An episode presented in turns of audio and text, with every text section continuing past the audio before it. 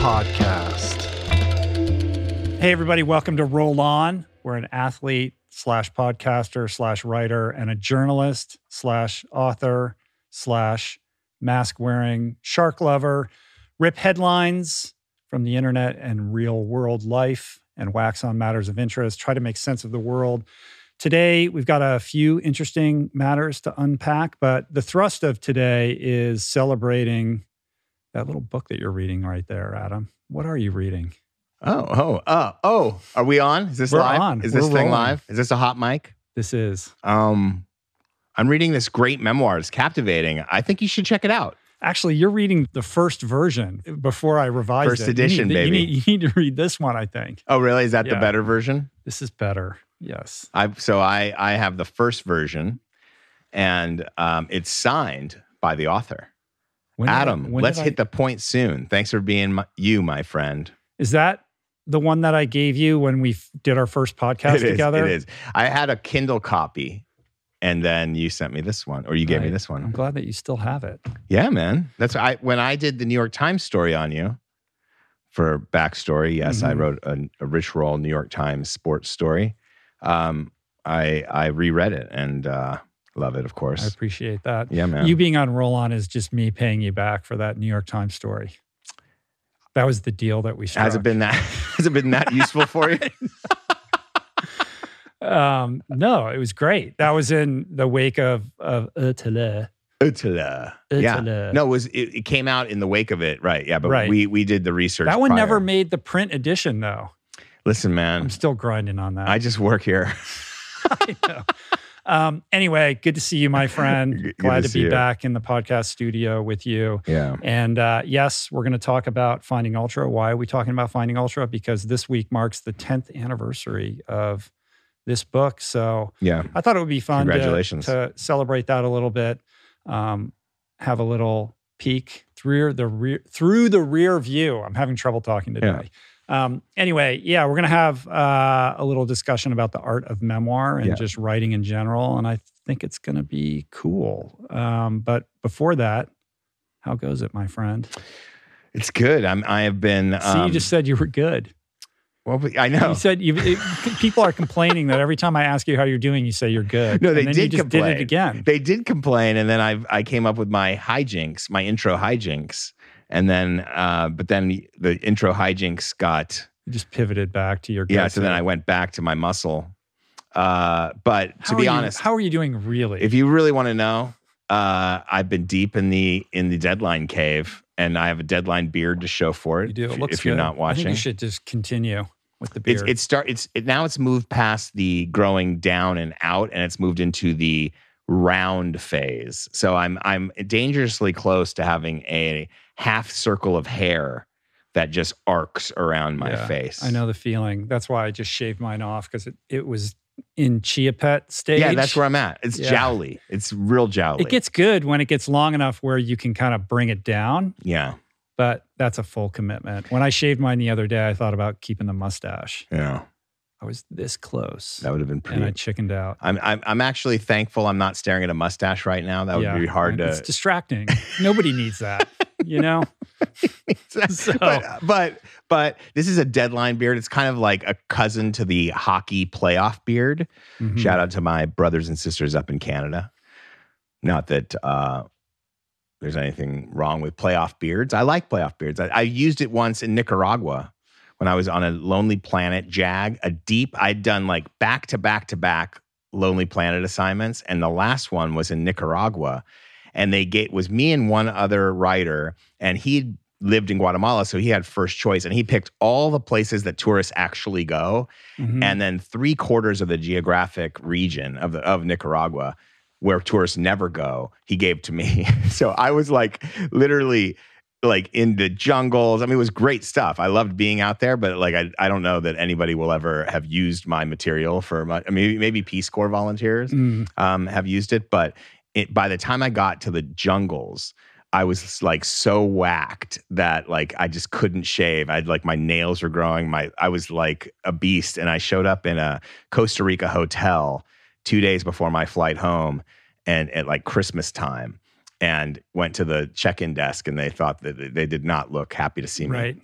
Do you have photographic evidence of this? I don't know. I think You I should must. throw that up on. Instagram I must. I on must. Thursday when this goes out as a companion piece.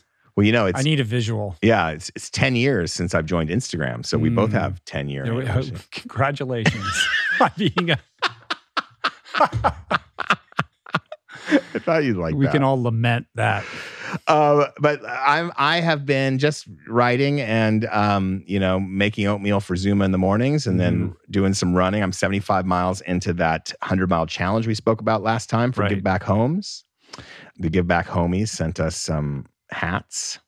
Uh, and I've been swimming like once a week. I need to swim more. Uh, my swolf, my swolf is suffering. What is swolf, by the way? I've never heard that before. You never heard of No. swolf stroke? It's like a stroke score that like comes up on my Garmin. Oh, I have, I have no idea. I don't pay attention to that stuff. No, No, I'm a I'm a purist naturalist when it comes to swimming. you swim naked.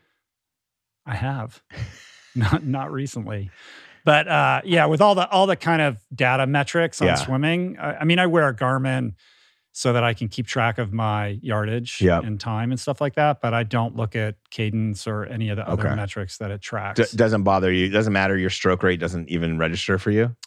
I've just been doing it so long that I don't rely upon that for anything meaningful. Just feel. Yeah. I like it. What does that stand for, even? You know what? I thought you would know. No, I don't know. Swolf Maybe this is why swimmers are so much faster now than they were when I was coming up. It's a combination of stroke count and time taken in the water, and is often used as a measure for your swimming efficiency. Uh, so how much how much uh, forward propulsion are you getting per stroke? Yeah, Kind of. yeah. Yeah, I get it. That's helpful. Maybe I should look at that. You seem like a guy that would would. You'd probably have a really that would good. that would mean that I need to be swimming. which yeah. I'm not how, right now. How are you? What's going on? What's going on with you? oh man, Adam, Yeah, where do I talk talk to me, bro. the back is not good. What's going one on? reason why we're not going to do a check-in with Chris Hauth today. Um, it's just, it's really painful right now. If I try to do anything physical the next day, I have a real struggle. So first of all, we shared a couple weeks ago about this. I was just inundated with emails and DMs from people. So I appreciate everybody's sort of sympathy and concern. Um, that means a lot. Um, it also came with a lot of recommendations a lot of you know check out this guy here's my protocol Right. here's how i solved my back problem and that's great i have to sift through it and and figure out what else i can or should be doing beyond the protocol that i'm currently engaged in because i'm not experiencing any kind of relief if i do nothing then it's a little bit better but i was in dc the other weekend visiting my parents and i had a little speaking gig I couldn't resist the temptation of going out for a jog. DC is such a great Mm. city to run in, Mm. and the weather was perfect.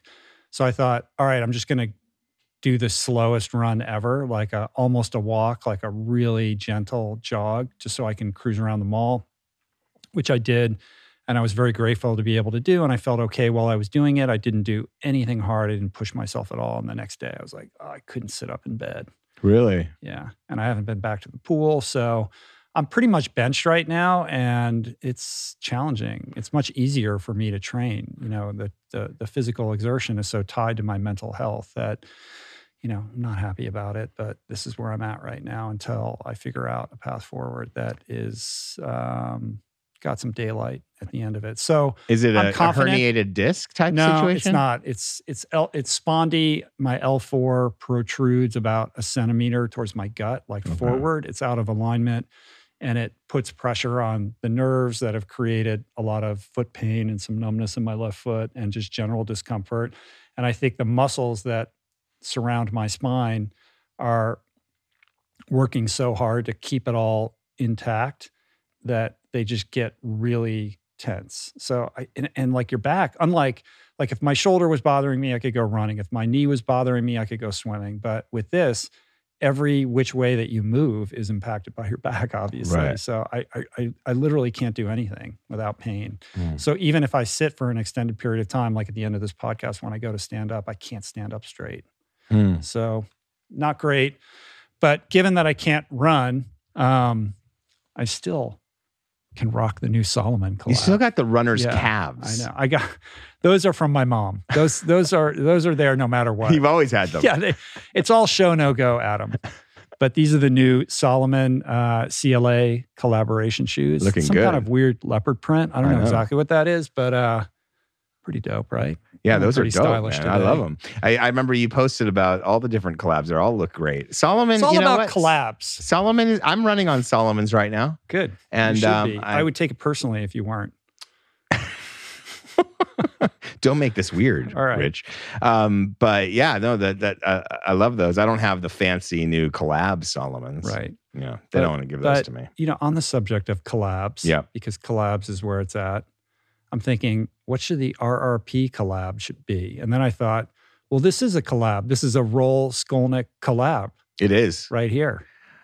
and it's that sought after. The whole is greater than the sum of its parts. Oh, thank you, thank you. There we go. Thank you for that. Um, but I like our collab. A, uh, I was, I was gonna have a zone two question for you on the subject of running shoes. I've been, I, I know it's, it's trying to bring your, I put the spotlight, we put it on you, and then I'm bringing it back to me. But I've Uh-huh. been zone twoing, you know, back. I'm back since running a bit more this month, um, swimming less. I got my zone two for to under 10 minutes a mile now. Good. Um, How did you calculate your zone two? just through my Garmin. Mm, not a reliable. I know. That's all I got. What, what am I going to do? Well, there's lots of protocols. I, got, I should send you to a lab and have you do a proper lactate test. Let's do it. yeah. All right. I'll table. There's a place in Santa Monica if it's still there. I haven't done one in years, I'd love to but do I. I'm getting a lot of questions about Zone Two. Um, we're getting Dr. Peter Attia on the podcast. I think in June, right? It's, Oh, uh, cool. We scheduled it. Um, he's quite the authority on Zone Two, so Yeah. we're going to do a deep dive on that. But the proper way to calculate and measure your Zone Two is to do it in a clinical setting, either on a treadmill or on a stationary bike, where you basically undergo this protocol. The last time I did it, I brought my bike in to a place in Santa Monica. They hook it up to a trainer. You warm up for five or 10 minutes, and then you start at a certain wattage. I think, I think if memory serves me, we started at something really easy, like 100 watts. And every four minutes, you increase the wattage 10 watts and you have your finger pricked for blood lactate.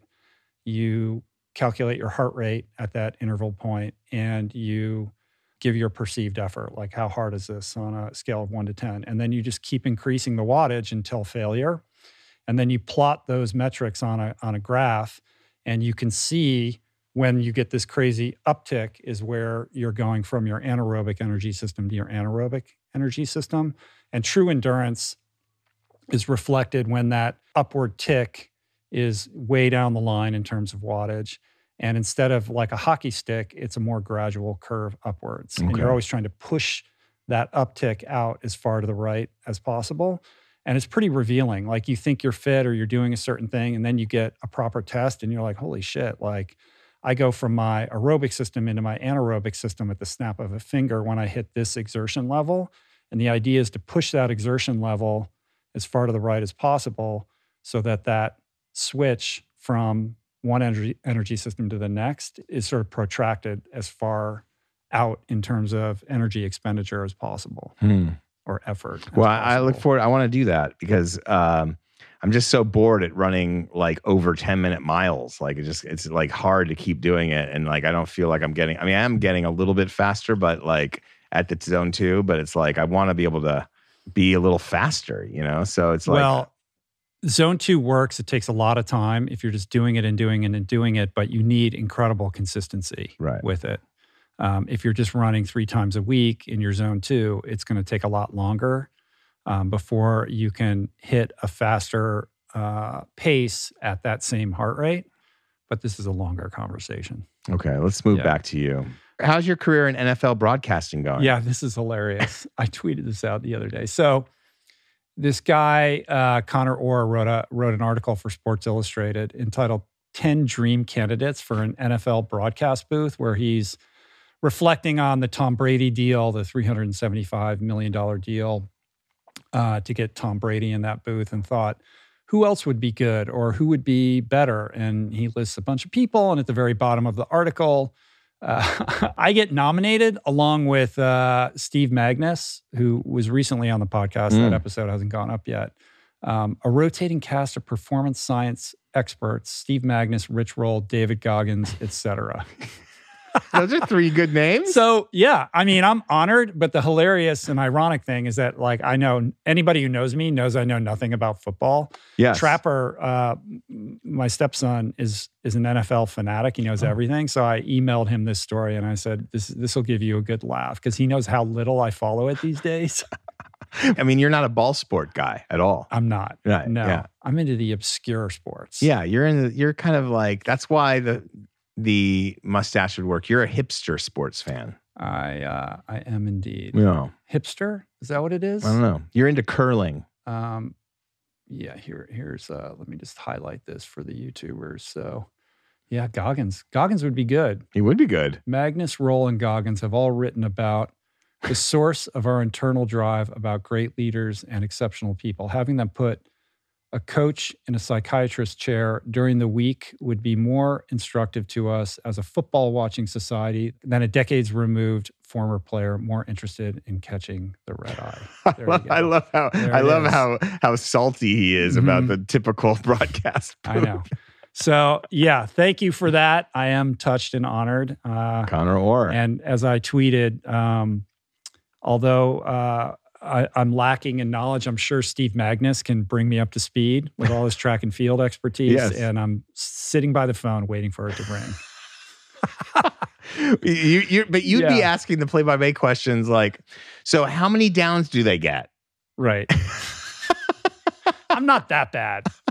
I used to go to Redskins games. Now the Washington Football Club. Can't say that. Can't say that anymore. Yeah. Uh, growing up, my dad would me- Commanders. My dad's a huge football fan. The so Washington I, Commanders. I grew up watching tons of football, and then when I became an adult, I just stopped. Mm.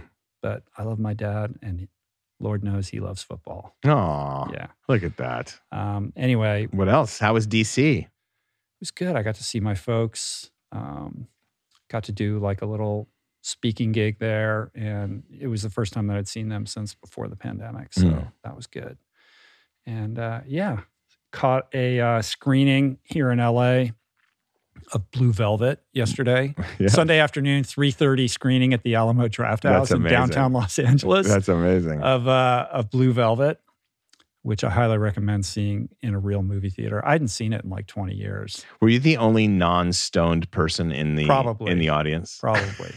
but interestingly, Timothée Chalamet was there watching the movie as well. really? So little only in LA star sighting Yeah. situation. And then I thought, that's pretty cool. Like a teen heartthrob who could be doing anything is catching a 3:30 in the afternoon screening of Blue Velvet. And then I thought a little bit more about it and I thought, well, okay, he's the star of Dune. David Lynch made the first Dune and Kyle MacLachlan played his character in Dune. Right. So here he is watching Kyle MacLachlan in a David Lynch movie, the guy whose role he's reprising in Yeah. the latest iteration of Dune. I thought that was pretty cool. It is cool. Anyway, It'd been cooler if the guy that played the worm also happened to be that's there. That's true.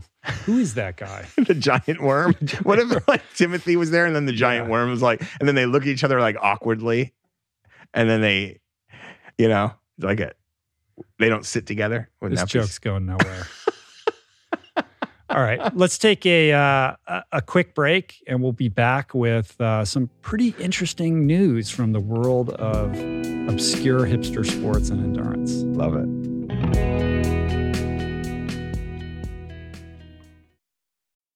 We're brought to you today by Momentous. Over the last 16 years, I can safely say that I have tried almost every single plant based protein out there. And I can tell you that most of them are highly processed with tons of additives and or they taste terrible, they're not third party tested or simply just don't hit the nutritional bullseye with a legit science supported formula with the appropriate amino acid profile that promotes optimal nutrient absorption, which is all just a long way of saying how enthusiastic I was to be introduced to Momentous's 100% plant based protein, which solves for all of the above and then some with a precise blend of pea and rice proteins, which yields a complete amino acid profile, tastes great, and has become my go to to ensure my body is supplied with energy for proper recovery and function. Momentous products are simply the best in the industry, which is why they're used by over 90% of NFL teams, by Olympians, Tour de France champs, and world class athletes across every sport. With all the BS in the supplement world, I trust Momentous's industry leading quality standards and quality. Try Momentous for yourself by going to livemomentous.com slash richroll for 20% off plant-based protein and all of their top-of-the-line products. That's L-I-V-E-M-O-M-E-N-T-O-U-S dot com slash richroll for 20% off. We're brought to you today by On. I am a total gearhead. I love researching the latest technology for the sports I enjoy, and I've learned that people often overlook apparel. But what you wear isn't just clothes, it is, without a doubt, technology. Technology that can make or break a performance. And I can tell you, after spending two full days meeting with the apparel wizards at On Labs in Zurich, that On is innovating in this space like no other with next gen premium fabrics and just this heightened level of sophistication and precision and testing and development and intentionality previously unheard of that puts them just miles beyond the competition. I've been rocking On's high performance running apparel, including the long tees, the weather jackets, even the climate jacket, all super lightweight, tailor fit, built to move and just gorgeous to get you out and get it done in fleet-foot comfort no matter the weather. I'm super proud to be a brand partner with this impressive team. From increasing product sustainability to improved energy return and impact protection, truly Swiss innovation at its finest. To get you moving, On is offering an exclusive 10% discount. To redeem, head over to on.com slash richroll and use code RICHROLL10 at checkout. We're brought to you today by a very exciting brand new sponsor, Go Brewing. I am sober. I don't drink. And I devoted so many episodes of this podcast to the unreal benefits of an alcohol free lifestyle. Why? Because even if you don't have issues with booze and suds, no amount of alcohol is good for you. At a minimum, it wreaks havoc on your sleep and produces a hangover that destroys your energy, your mood, and your focus. At worst, it turns your whole life upside down. But no longer does that mean you have to break up with your favorite brew because my pals at Go Brewing are making all your favorite brews minus the alcohol, fewer calories, and more productive tomorrows. It's not every day that I get the privilege to witness the inception of a company collaborating with our podcast, but that's exactly what happened with Go Brewing. I'm going to tell you this story. A few years back, I spoke at this event in Illinois, fittingly named Go. And it turns out that that very day catalyzed Joe, the founder, to start his own NA beer company, Go Brewing. I had no idea about any of this until I bumped into Joe at Jesse Itzler's Running Man event the other month in Georgia. And he shared this story with me. I savored his fare in all its varieties and deeply moved by the mission and what he shared with me, and just impressed with the insane taste and quality of his alcohol free concoctions, I wanted to help share the discovery. Made with natural ingredients faithful to traditional beer styles, Go Brewing has an impressive lineup of delicious, small batch, craft, alcohol free brews, all without added sugar or artificial processing. My favorite is their double IPA, not just another story, but basically you just really can't go wrong because everything they make is brewed to perfection, worthy of trying yourself, which you can now do at gobrewing.com. That's gobrewing.com and use the code RICHROLL for 15% off your first purchase. And we're back. So, this first story that we're going to get into, Adam, is bananas. It is. It's the story of Anna Moriah Wilson, Mo Wilson, who was a rising star in cycling and gravel cycling, who was murdered the Mhm. other day in a story that is, you know, basically deserving of any kind of true crime Netflix series Yeah. because the details behind this are, are are just crazy, especially for anybody who follows endurance sports and and particularly the, the relatively obscure world of gravel cycling, which I do. Um, you follow gravel cycling a little bit, not not super closely, but it's an up and coming sport, and it has its stars. And um, this young woman had just arrived in Austin in preparation for a race. She and was- she, and she was like dominating all year, right? She yeah, she's like been crushing. Yeah. She's been dominating the sport. And a lot of people are thinking like she's the next coming, like Right. she's like the best female cyclist in this discipline. 25 years old. She just had quit her day job and was Mhm. going pro, To go like pro. full time. Yeah. So she arrives in Austin. She's staying with a friend and she hooks up with this guy, Colin Strickland, who is a very successful male gravel cyclist who lives in Austin. They had had a little bit of a dating thing. Colin's living, I think, living girlfriend Mm-hmm. Kaitlin Marie Armstrong, uh, who he's been with for a while. They had a period where they broke up for a couple weeks. Colin and Mo got together during that period of time, but it was short lived. Mo left. He got back together with Kaitlin. Anyway, while uh, Mo was in town, Colin took her swimming and out to dinner and allegedly dropped her back off at this apartment where Mo was staying with her friend. And later that evening, the friend returns home to discover Mo dead in the apartment. At this point in time, it appears that all eyes are on Kaitlin Marie Armstrong as the alleged perpetrator of this violent act. Not just all eyes. There's a murder warrant. Yeah, there's a mur- murder warrant Yeah. out for her. And U.S. Marshals are trying to find her. Surveillance cameras have her black Jeep driving right by the house in the time period surrounding the murder. Uh, Colin and uh, Kaitlin both have registered firearms. Nine millimeters, and hers is the one they are. They have a very high degree of certainty fired the bullets. Yeah, and uh, and there's some evidence of Kaitlin's um, jealousy over Colin's relationship with Mo. Yes. So much so that uh, I believe there's some less than honest uh, statements that were made to the police about the extent of their relationship. I know Colin had like changed Mo's name in his phone so that Kaitlin wouldn't know who he was speaking with or texting. Mm, And never a good sign. there's another source that told the police that you know Kaitlin was extremely upset about this relationship and had said some things that turned the police's eye on her as well. So this is a crazy story. Yeah, she said uh, she's quoted as saying that she wanted to, like a friend of hers tipped the cops that she said that she wanted to kill Mo. I think. Right. Exactly. Yeah. And so this story now has become like a big mainstream story. It's not just a story within the insular world of gravel cycling. There's a New York Times article about it. The New York Post covered it pretty comprehensively. The Daily Beast covered it. E Online has covered it. At this point in time, we're recording this on Monday.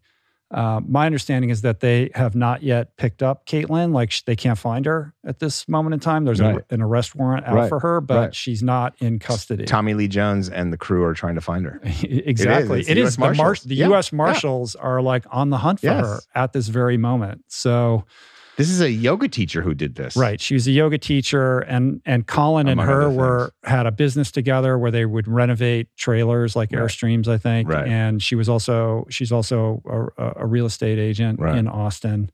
Um, so this is just crazy, Crazy. you know. Uh, by all accounts, Mo was somebody that was pretty beloved. Everybody really adored her, and she had this huge, you know, life and career ahead of her, and her life was taken in a violent act of murder. It's just unbelievable. Yeah. So I don't know. What do you make of this? Well, I make of it two things. I, I don't want to make it's not political, but to me, it's like anytime I see a gun story, I think, wouldn't it be great if it was harder to get guns? Yeah, Because typically, if there was no guns involved, if this was a country like New Zealand or Australia, and Kaitlin couldn't get the gun, maybe she, it would have been more like Tonya Harding and Nancy Kerrigan, and like a, a crowbar to the leg or something, but something that she could survive. Um, so I guess that's the only thing I can take away from it, other than you know, it just shows you that you just don't know who people are. Because I can't imagine that Colin would have been with somebody that he thought was capable of something like that. Mhm. And so that's a little scary because it makes you wonder, like, you know, just makes you question what we're all capable of. I had that feeling the other day, not to get it too dark, like I go from the gun control to dark inner darkness, but I do think we all have a darkness inside us and we all are like every human Right. being is capable of shit we can't even imagine, I think. Um, and just a lot of us are are a lot better at managing ourselves. Um, and this is obviously somebody who was um, troubled. So um, I'm very sorry to hear it and uh, crazy story. And hopefully they find Kaitlin and, um, you know, there's some sort of justice for the families. And I feel bad for everyone involved. Colin issued a statement. He basically said he he admitted that they had had a brief intimate relationship in October of 2021, but that it was over and their relationship is currently or was currently platonic. But there does seem to be some questioning around how honest he's being about the extent of their relationship. I mean, Yes. the rage that Armstrong kind of held speaks to something different. And there is this video evidence here in this e story. It says police noted in the affidavit that a surveillance video showed a dark colored SUV bearing a bicycle rack stop near the home one minute after Wilson entered it. I mean, that's pretty damning. And Armstrong had confronted Mo about dating Strickland, like there was an altercation Right. on some level prior to this. So there's a, a bit of a history.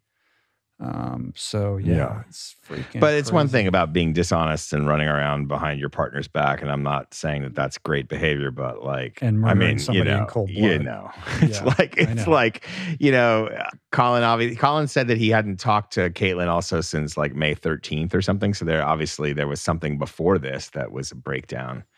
Uh, Mhm. I just feel bad for him. I feel bad for him. I feel uh, obviously horrible for uh, Mo's family. Uh, I thought that they have a very classy statement at the end of that Daily Beast story, I think it was, where they're just saying, you know, as tragic and horrible these events are, you know, please remember um, who Mo was and what a, what a she chased her dreams. She was uh, had a positive energy, and they take heart that people are mourning with them. And you know, you you really can't respond to this any better than that. So kudos to Right. them. I believe there's a GoFundMe set up also to raise money Mm. for the family. Final thing, one of the better articles about this is in the Boston Globe, Mm.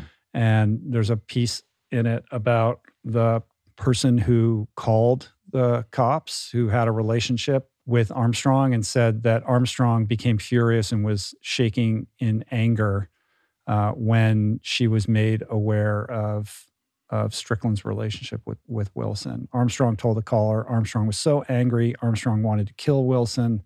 Armstrong then proceeded to tell the caller Armstrong had either recently purchased a firearm or was going to. Right. I so mean, that doesn't look good. that's why I say it comes down to access to firearms. You know, she probably could have gotten a permit anyway, because if she didn't have any background checks. But if you look at, we're not going to talk about Buffalo today, but if you look at that situation where that person was red flagged, they had gun control laws, still could get it. It just Mhm. shows that even those laws aren't enough. And uh, and because like nobody would, it's it's the Gladwell argument. If there were no guns, nobody would be dead. You know, like Mhm. it's bottom line. Like he he uses that argument with uh, in his last book about suicide. If you don't have the means to do it, most people would that impulse would go away and they'd survive. So it's Mhm. like he's he's shown that, and it's the same true with this stuff. Like the darkness that she felt might have passed if she didn't have a nine millimeter sitting at home. Right. During that rageful moment. Right.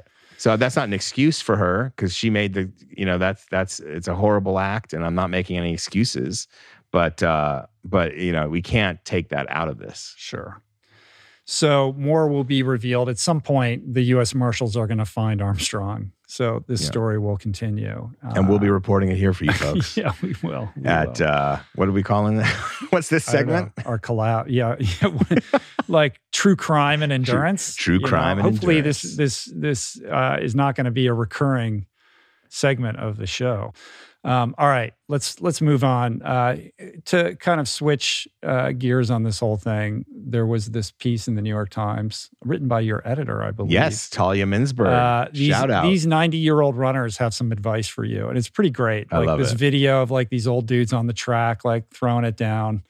um, Mhm. and interviews and incredible portraits with these elderly people Mhm. reflecting on their running careers. And uh, I just, I just love this piece. I think it's great. Like, look at these portraits Amazing. these guys. You know, guys in their 80s and 90s. 80s and 90s and women. Mm-hmm. Um, there's like two women that always face off in like in every event or something like that. they just go at it. I know, I know. Um, and they all Yeah, at this. basically say, just keep moving, right? That's the idea. Basically, Yeah. yeah. This this woman Lillian Ashley is Yep. 93. Mm-hmm. She says, "I guess you just have to have the love to race, the determination to just do it." I love there's a consistent thing when you talk to older people and you ask them questions like this, their answers tend to be pretty straightforward and, Right. and simple. It's like just keep moving, don't think about it, you know. Mm-hmm. Just got to get out and get after it. Mm-hmm. I think about like it, the La Jolla Cove has a group of old timers that always swim the cove, Mm-hmm. and you see them, and and sometimes they'll like be limping in and limping out, but then they get in the water and they're like free. Their bodies are free and they can like move, and they come out and they're so stoked, you know. And I, there's this story.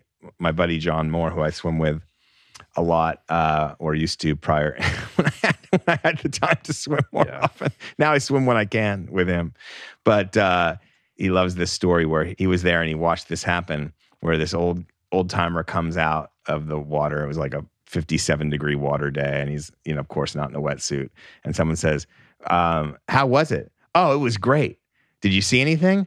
"No, no, no. The visibility was terrible." "Oh, okay." But and well, what was the water warm? "Oh, no, no, no. It's freezing right now." Yeah. Okay, but but was it was it nice? Oh, it was great. it was just like Yeah. beaming. That PMA, yeah, yeah, positive mental attitude. yeah, yeah, yeah. And Don't that- underestimate that- it. I, I feel that with these photos. Yeah, it's pretty. It's pretty cool. I just saw a little video on Twitter um, this morning. Somebody had posted it. I can't remember, but it was a video clip of the Masters hundred yard dash, and some guy, I think he was sixty, ran like a 13-1 and there's a video of him running, and he looks like a pro. Like he's throwing down 13 1 on Yeah. 100? Yeah, Jeez. we'll see if we can find that. Do you It's think I could good. beat one of these guys in the 100? Probably Okay. depends on your zone. Too. I looked at the times. I'm not, I, I, I'm not fast. you looked at the times. I, I want to make sure I can beat him. Yeah. I don't know. Maybe not.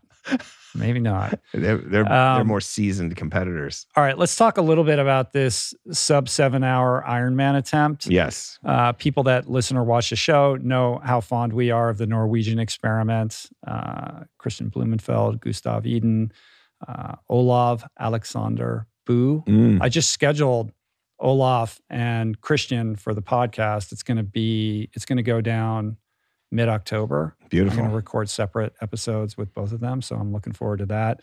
Um, but right now, the next big challenge, this is coming up soon, right? Yeah, that's supposed to be.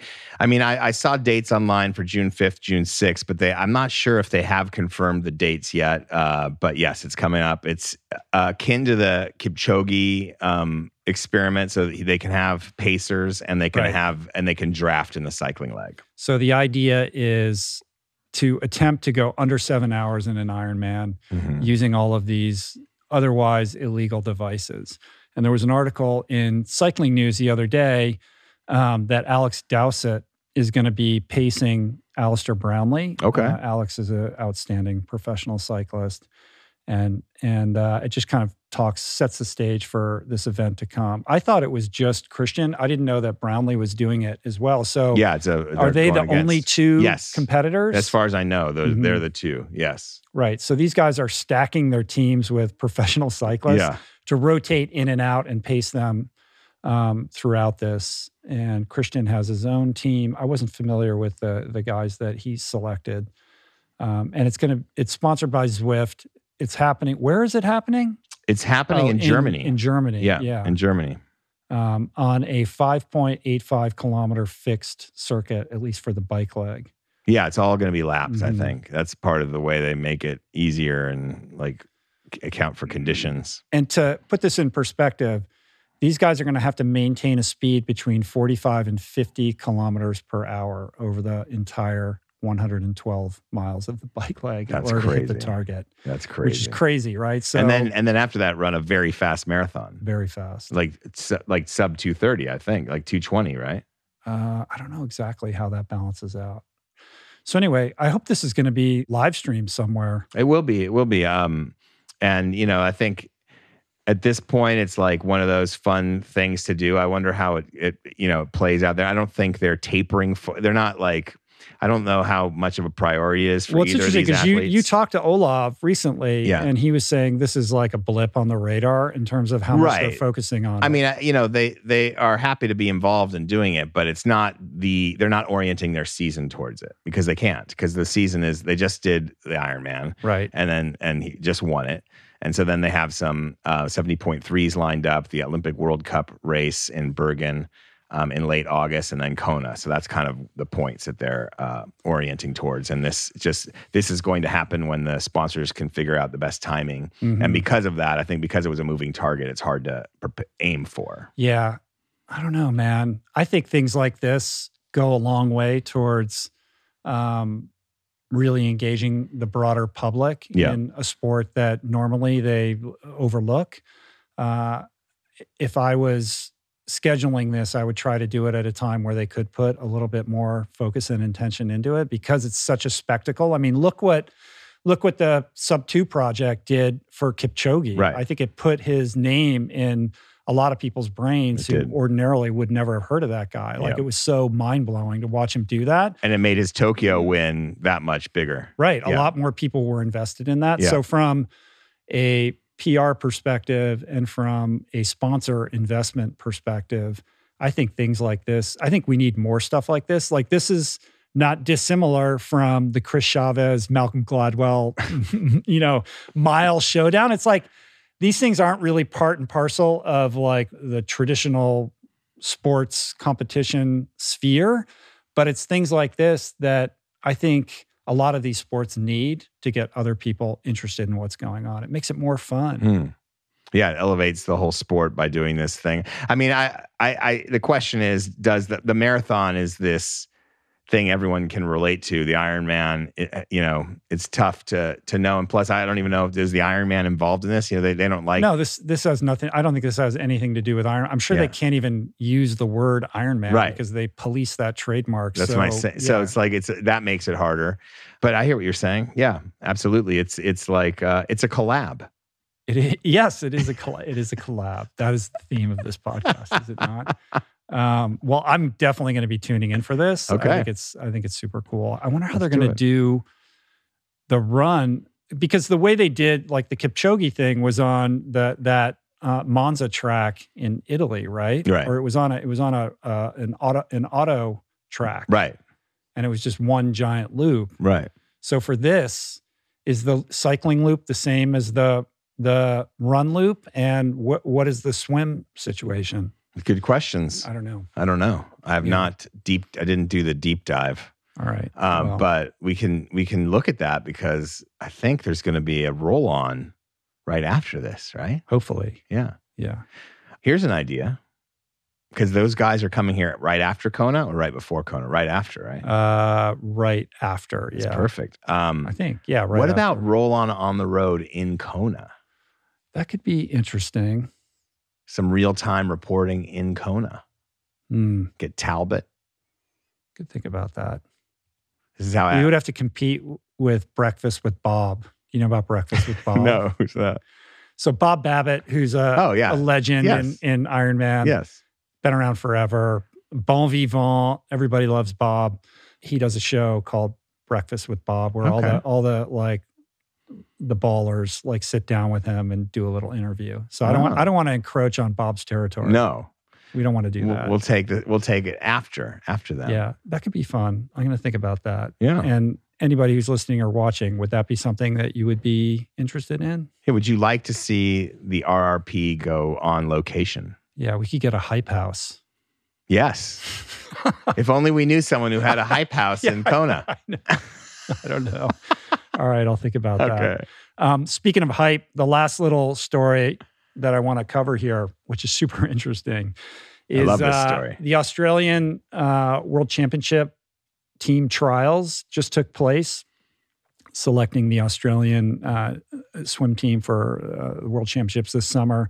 And very interestingly, Cody Simpson landed a spot on the team swimming 51.9 in the 100 fly. I think he went 51.7 in the prelims. Wow. So, for people that don't know, Cody Simpson is a pop star. So, to wrap your head around this, this would be the equivalent of like Justin Bieber making the Olympics. Like, this Right. guy was a huge musical sensation. Right. He's spent quite a bit of time in Los Angeles. He lived here, he's done a little bit of training here.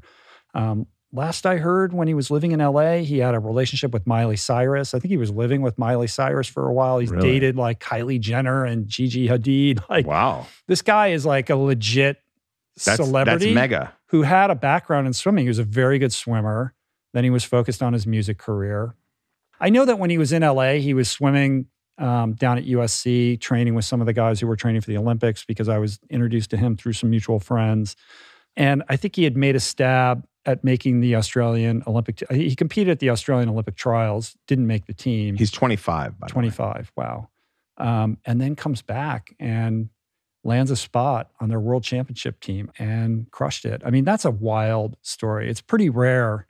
I've never heard of a story like it. It's it's the only thing that I can think of, even recent times, is Jake Paul becoming a, a like a good boxer. Right, but he's, not, he's a- not going to the Olympics in boxing. No, he's not making an? Olympic team, No. and he's not. He's he's also it's stunt boxing. and he's also not a mage mega star. So it's like Right. you know he is, but through YouTube. So it's a different I don't want to rank people, but you know I can't think like, of another athlete who is like a huge talent and celebrated for that totally- talent and is also like an extraordinary athletic talent. No, you sometimes get these athletes that like Jim Brown was at the height of Jim Brown's fame as an athlete. He was the best football player in the world.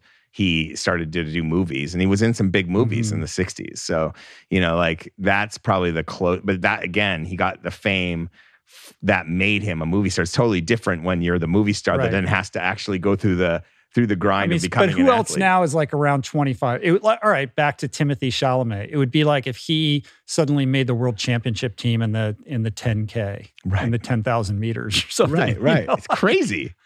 And What swimming is so all consuming. Like Yeah. you can't really do anything else if you're going to compete at that elite level. And he looks like a brick house. I mean, yeah, he looks jacked. yeah, yeah. He's completely Yeah, jacked. And yeah. he's got a massive like Instagram following. And Okay. you know, this guy's like a global celebrity yeah. for his musical talent. So that's wild. I'm going to pitch a story on him. Maybe I can uh, It's a great story. latch on to the back of his entourage and get five minutes of You should. FaceTime. I think you could drum up a pretty interesting story about this guy. I'd have to get the access. That's the key. you can you can swing that. You got connects. I'm married into an Australian, uh, into the Australian That's right. Nation. That's right. That's right. Australians hang close to each other. Yes. Australians have more camaraderie within within the well, nation. especially when they're expats, like in America and places Yeah. like that, they they flock together for That's sure. true. Um, the other big story coming out of the Australian trials is Ariarne Titmus, who set a world record in the 400 free, swimming 356.4, breaking Katie Ledecky's world record. I'm not sure, but is this the first one of Katie Ledecky's world records to fall to somebody else? I think so. I think it is. I think so.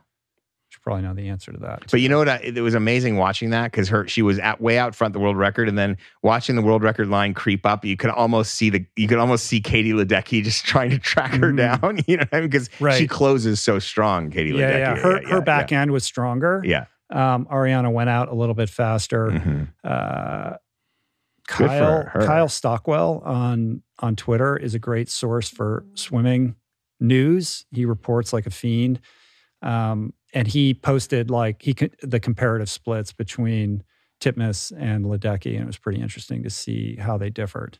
He posted a great video of uh, Titmus's coach, which was Oh yeah, I saw that. Yeah, yeah, that guy was losing his mind. Yeah, he was it was like, I got the Jeff Spicoli haircut. Yeah, and he, like, he looked like he was like seeing his favorite rock star. I Like he almost looked like a rocker from yeah, like know. ACDC just showed up.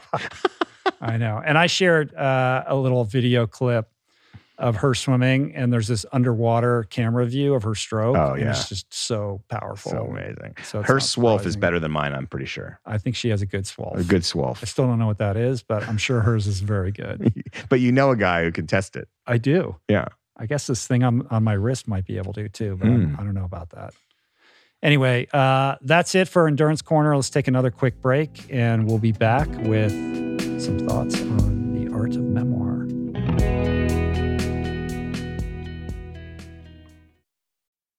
We're brought to you today by Birch.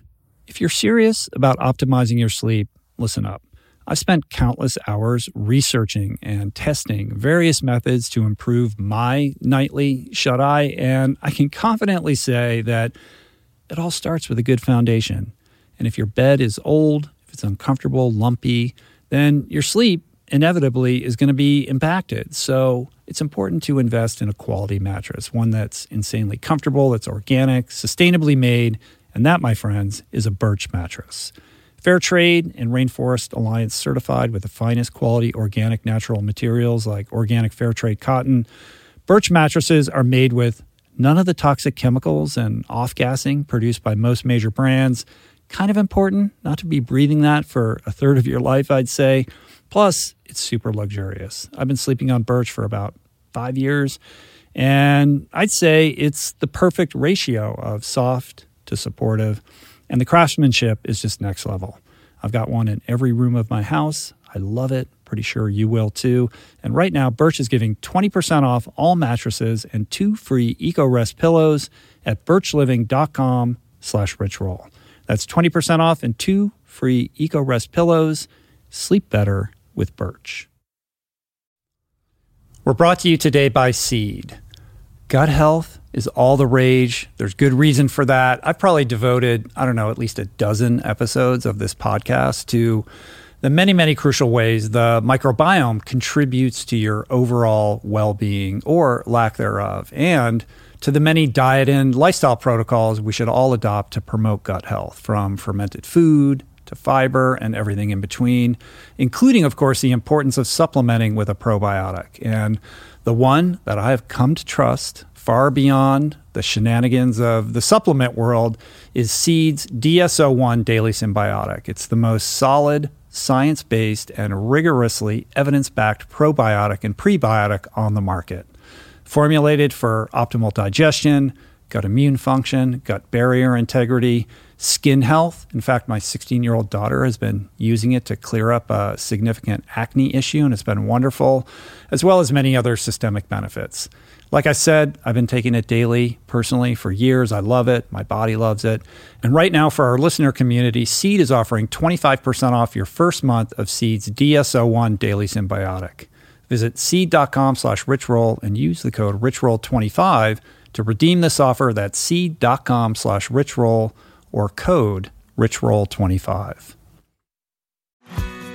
We're brought to you today by recovery.com. I've been in recovery for a long time. It's not hyperbolic to say that I owe everything good in my life to sobriety. And it all began with treatment and experience that I had that quite literally saved my life. And in the many years since, I've in turn helped many suffering addicts and their loved ones find treatment. And with that, I know all too well just how confusing and how overwhelming and how challenging it can be to find the right place and the right level of care, especially because, unfortunately, not all treatment resources adhere to ethical practices. It's a real problem, a problem I'm now happy and proud to share has been solved by the people at recovery.com who created an online support portal designed to guide, to support, and empower you to find the ideal level of care tailored to your personal needs. They've partnered with the best global behavioral health providers to cover the full spectrum of behavioral health disorders, including substance use disorders, depression, anxiety, eating disorders, gambling addictions, and more. Navigating their site is simple. Search by insurance coverage, location, treatment type, you name it. Plus, you can read reviews from former patients to help you decide. Whether you're a busy exec, a parent of a struggling teen, or battling addiction yourself, I feel you. I empathize with you. I really do. And they have treatment options for you. Life in recovery is wonderful, and recovery.com is your partner in starting that journey. When you or a loved one need help, go to recovery.com and take the first step towards recovery. To find the best treatment option for you or a loved one, again, go to recovery.com. All right, before we get into the next thing, two thoughts. First of all, Davey during the break uh, was quick to add that Master P played in two NBA games, Oh. one for Charlotte and one for Toronto. Is that right? so How'd he that's do? that's in the ballpark, sort of. I don't know. But you still don't know because he was already Master P. So you don't really know would he have made the squad had he not been Master P. Hmm, Whereas this guy, like, with that's the great thing about swimming, you can't make it the it. clock doesn't lie. You're right. Yeah, who knows? They say in basketball the ball don't lie, and in swimming they say the clock doesn't lie. Is that what they say? Who's they? Rasheed Wallace, ball All don't right. lie, baby. Well, if there's anyone else out there that we're not thinking of, like hit us up in the comments and let us know. The other thing is we're discussing the possibility of going to Kona during the break, and it took Adam a nanosecond before he inserted free diving into the conversation. How we could do free diving podcasts and go free diving. I got And since- suddenly it became all about free diving. I got certified in Hono now Yeah. as a free diver, Right. and there, there's there they drop a line. and It's about Who's forty. the guy there again? Uh, well, I, I went with Kurt Kroc. There's a guy named um, God. Why am I spacing on? Is it Brett? Is it Brett Lemaster? There's a guy who that has uh, another freediving school there. That's not Kurt Kroc. I did I, when I was there like a year and a half ago, I think I hit you up because my buddy But- Anthony Ervin was like, "Oh, I'm going Oh to right, go Kurt do it." Chambers. Yeah, yeah. So that the other yeah. guy that uh, Right. the th- the third guy that is someone who I'm the most connected with, but I never trained with him. Um, so there's two freediving schools that regularly do that in now, and Kurt Chambers has his own business, and he's all over the islands. Mm. He's like the number one guy for Yeah. training people in every island in Hawaii, Right. and it's also the best freediver of all of those guys. He's a hundred meter plus freediver, and um, and he has so a cool Instagram as well. yeah, great Instagram, great photographer and videographer. So he's in the Philippines right now, free diving. So Kurt Chambers, that's what I was thinking. We could go dive with Kurt Chambers. Right. So suddenly, what if we go to Kona during Ironman week and all we do is go free diving and interview free divers? What if, that seems like a, a bad use of budget. yeah. Anyway, um, all right. Switching gears here. Uh, this week again, it's the 10th anniversary of Finding Ultra, my first book. This has given me um, a moment to kind of reflect on this journey, uh, which has been a really cool journey. Mhm. That book really set in motion all of the things that I get to do today, and I'm very grateful for the experience of writing that book and and and sharing that story with the world. And uh, yeah, I just kind of wanted to reflect back on that and celebrate it. I posted a tweet thread on Sunday with a few things that I've learned along the way as a result of writing this book. Yes. Um, not the least of which is, you know, often when I get interviewed or I see press about myself, it says New York Times bestselling author, and I always laugh. It's like this book was not a New York Times bestselling book. It it right. it never made the New York Times. It didn't make any of those lists. Like it came out, it did fine, um, and it found a little bit of an audience. Yeah. And from there, it's just been a very slow build. Obviously, the podcast has been helpful in it reaching more people. Um, but just this kind of steady uptick year after year of people finding the book and enjoying it and sharing it, which is kind of like this podcast and is really emblematic of like every success that I've had. Like I haven't had big viral moments. Like I said in the tweet thread, I haven't been on Ellen or the Today Show or, you know, done a lot of mainstream stuff. I mean, maybe the most mainstream thing was the New York Times article that you wrote about Mm. me, which I'm very grateful for. That was many, many years after this book came out. Right. But, you know, everything that I've been able to achieve has been a really slow burn. And so it was kind of a meditation on on leaning into that On the long game. yeah, the long, it's all about and, and as an ultra endurance athlete, like it's fitting, Yeah. you know. I, I I love that tweet thread. I thought it was it was cool. You say that the book has sold better each year since it was Mhm. published. Yeah, I don't know if that's entirely accurate. I know it continue, you know, it continues to sell, and I, I would have to go back and look at the specific numbers. I'm sure there's been, you know, ebbs and flows with that. But yeah, I mean, you know, I just know from getting the quarterly statements or whatever that you know it continues to sell as well as it ever has. I mean, obviously, the first week it comes out, like you're going to sell a lot because it includes those pre-order numbers, and then after that, there's a huge dip, and Right. then from there forward, it's just been kind of a solid growth curve. Well, do you mind if I ask some probing questions Sure, on the record? There's no off the record here. never with Uh, you. Is that is that what you tell all your sources? No, uh, what I tell them is anything you want off the record, just let me know, but not you, Rich. No. Okay, I'm I'm game. Um, so t- tell us a little bit about like where you were in your life when you decided to write the book because you've already done these amazing feats. You've already kind of you're on the path. You've already you're you're sober. You're you're an endurance athlete again. You're you're fit. Um, so like what what where were you? How many years after Epic Five? How did it all come together? it came together fairly shortly after Epic Five. I'd come back from that and was trying to figure out what I was going to do next. Um, and it was a challenging time. Like we, I was still a practicing lawyer at that time, but I had lost so much interest in pursuing that that I wasn't really making very much money doing that, and was really struggling to to pay the bills and to figure out how to provide for my family and and the way it came together is is kind of a cool story. Um, there had been a little blurb about me in the Stanford Alumni Magazine about how I had done these races, and it mentioned that I had been sober for a while. And in the wake of that article coming out, I got an email from a guy who had been a swimmer at Stanford, who was somebody I didn't know. He was he was several years older than me, and he just said, "Listen, I saw that article in the alumni magazine. Um, I'm newly sober, and you know it would be good to be able to talk to somebody. Could we like talk on the phone?" And I just called him up, or he called me, and this guy had recently gotten out of treatment. He's CEO of a large company. Nobody on his uh, in his company knew what was going on with him, and he was trying to navigate like early sobriety and all of the kind of you know challenges of that and i just was there to be of service to this guy and share whatever i could to to help him and that was it. And we had a number of calls talked every couple weeks for a period of time. And at some point he said to me like you know you have a pretty cool story. Like have you ever thought about writing a book?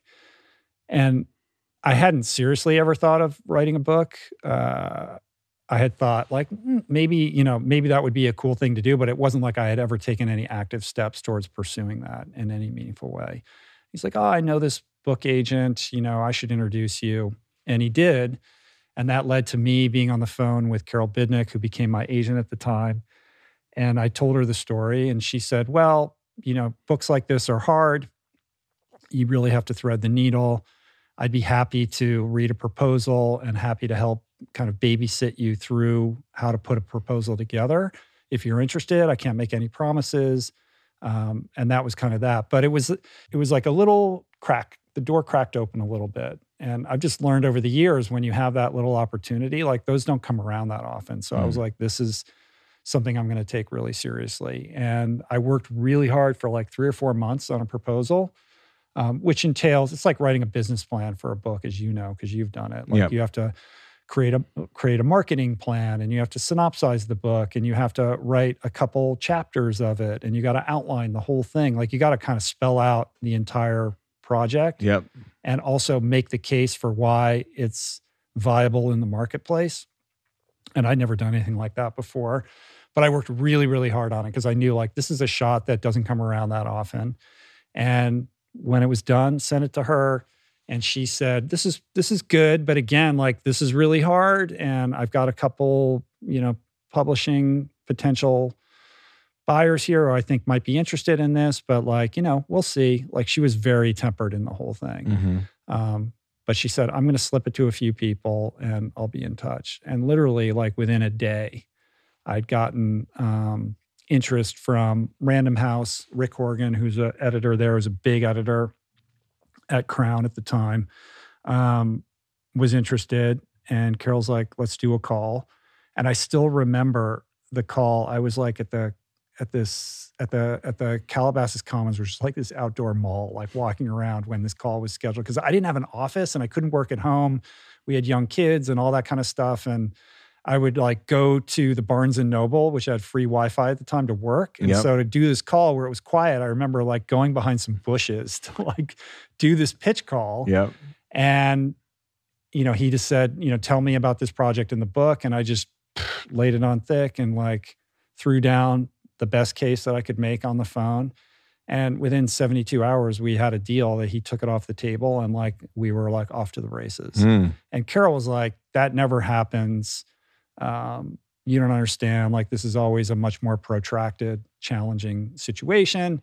So it was unbelievable. Like, I was, you know, I couldn't believe that this was happening. And so there was another kind of crack, you know, door cracking open. Just because you write a book doesn't mean it's going to be good or successful. So I really busted my ass for like a year to put this book out and make Did it you- as good did as you- I could. Separate yourself from your law practice entirely during that year. No, I was straddling both Mm. because I got like an okay advance for a first time writer. But as you know, you you see like, oh, it's this much money. But Right. it, it's like, okay, you get 25% on signing and then 50% when you deliver the manuscript, and then the other like whatever percent when the book comes out. So this is spread out over a long period of time. And when you take out taxes and agency commission, like it was, I was incredibly grateful for it. It was huge, but it wasn't a situation that was going to be able to sustain my family Right. over a period of a year and a half. So I had to supplement my income with still practicing law at the time. I didn't I didn't pull the plug on practicing law until the book came out. Mm. And then I was like, I'm not renewing my bar membership. Fantastic. So which was in after after 2012. after the book came out, yeah, then I was like, I'm done. And that And- was scary too, because you would think like when the book comes out, oh, all these opportunities happen and like you, you know, you're you you got to be this guy and go tour with the book. And it was like, yeah, I did a little bit of I did a couple of appearances. A few people came to them. It wasn't any big deal. And then it was like crickets right? you know and part one of the lines in the book is when your heart is true the universe will conspire to support you. And i was like my heart's fucking true. Like Right. the universe will conspire to support me. I believe that. What i realized it w- is that it wasn't going to be on my timeline No, not on your and i had to suffer for quite a long time before things started to turn around and and i was able to like create a vocation out of what the book you know began so the book comes out, you you cancel your bar membership. So what are you doing like in, in that ch- time? Because even if even if it was selling well, which you said it was doing okay, but you're, it's not like you're going to be able to live off of that. I mean, it was it was dark, dude. Like we that was the period of time, and I've spoken about this many many times before, so we don't need to go into detail around it. But you know, we had cars repossessed. I couldn't pay for our garbage removal, so our bins got taken away. We were driving around in a completely beat up minivan that had like 200,000 miles on it that Yeah. smelled like garbage because we had to put our garbage in the minivan and then find an empty dumpster somewhere to dump them. Like it was humiliating and Mm. emasculating. Um, but you know, I'd get the occasional 500 bucks to go speak somewhere or you know, some little opportunity would come along, but it was dark and Mhm. we were drowning. And that's when the opportunity to go to Kauai and work with this guy, Chris Jaeb, came along. He threw us a lifeline to help him figure out uh, how to make use of this amazing property that he owned on the North Shore of Kauai. And we moved to the Hanalei uh, area and lived in yurts on his organic farm. And I worked with him for three months, trying to help him as best I could. And he paid us, and that allowed us to like pay our bills. And it was like I'm so incredibly grateful for it. It's, it's confusing and weird in that like I don't know why he thought I could be the I was the right person to Right. fill this you know strange role that he wanted filled but i'm extremely grateful to him because he short of that like i don't know what we would have done but it was during that period of time which was the winter of 2012 that uh, i started the podcast Hmm. there um, and that's kind of what led to everything that's followed Yeah, right. you started that there, so it's, it's it it is related to this to the book in in that regard, right? Mhm. The book happens, you leave law, and then and then um you know things kind of tailspin and you end up landing in Kauai softly in a beautiful place and then start this podcast. Yeah. And to be clear, like the podcast was a fun, creative passion project. It Mhm. was never considered to be something that would, you know, generate money that uh, that would allow me to support my family. And for a snapshot of what podcasting was like in 2012, it's nothing like it is today. Like it wasn't cool to start a podcast.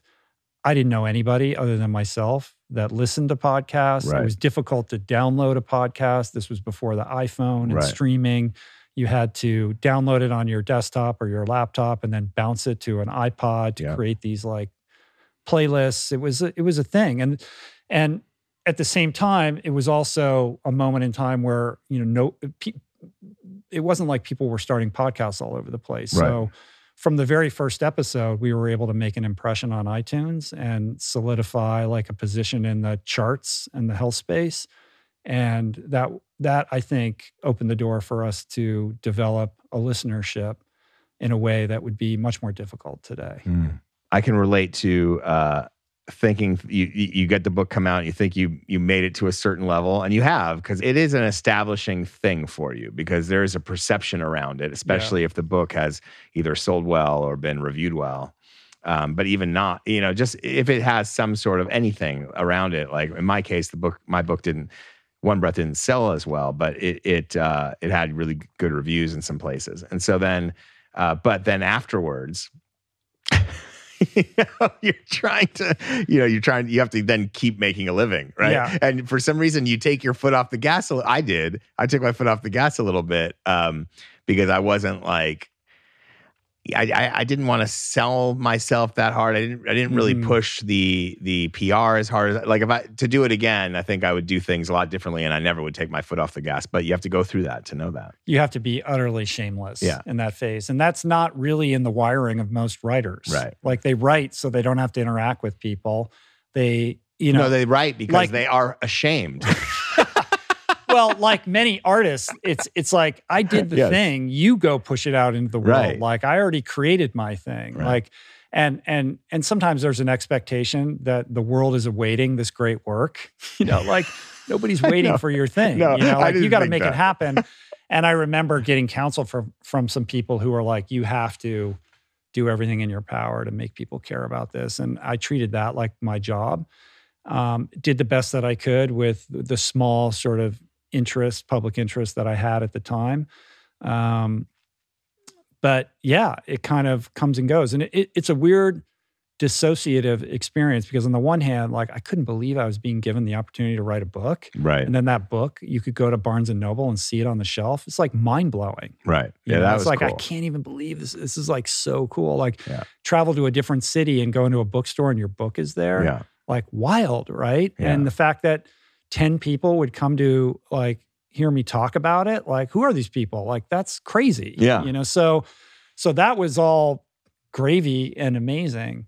Um, but I think there's a public perception that if you're a published author and your book is in a bookstore, that like you don't have to worry about paying your bills. And I can tell you that that's certainly not the case. The opposite is true. Yeah. Um, your uh, the writing style itself, like obviously as a lawyer, people know lawyers write a lot, but they don't write in this particular way. They they write a lot of lawyers write in stilted, highly specific ways. Um, you were able to, to in your in your first crack, like I- like I write all the time, so like I, it's part of my musculature. Mhm. You do now as well, but in in you know often for the podcast, but for uh, for this book, you weren't coming from like writing every day kind of background. Well, yes and no. I mean, first of all, have you read my demand letters from my lawyer days? I would not call them stilted. Writing a great direct. snarky demand letter is an art form in and of itself. You should do a you should do a collection. Yeah. There's some great ones like, you know, I am in receipt of your yes. you know, I assure you that my client, you know, and whatever.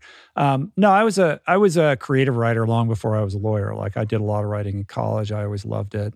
Um, and and law school and being a practicing lawyer, I think only enhances uh, one's writing skill because Mm. it, it lends you know structure to it. It Mm. provides like a framework for making an argument and supporting that argument. uh, as long as you hold on to whatever creative flair that you have. So, but just the practice of always being writing when you're a lawyer, Yeah. I think keeps that muscle strong.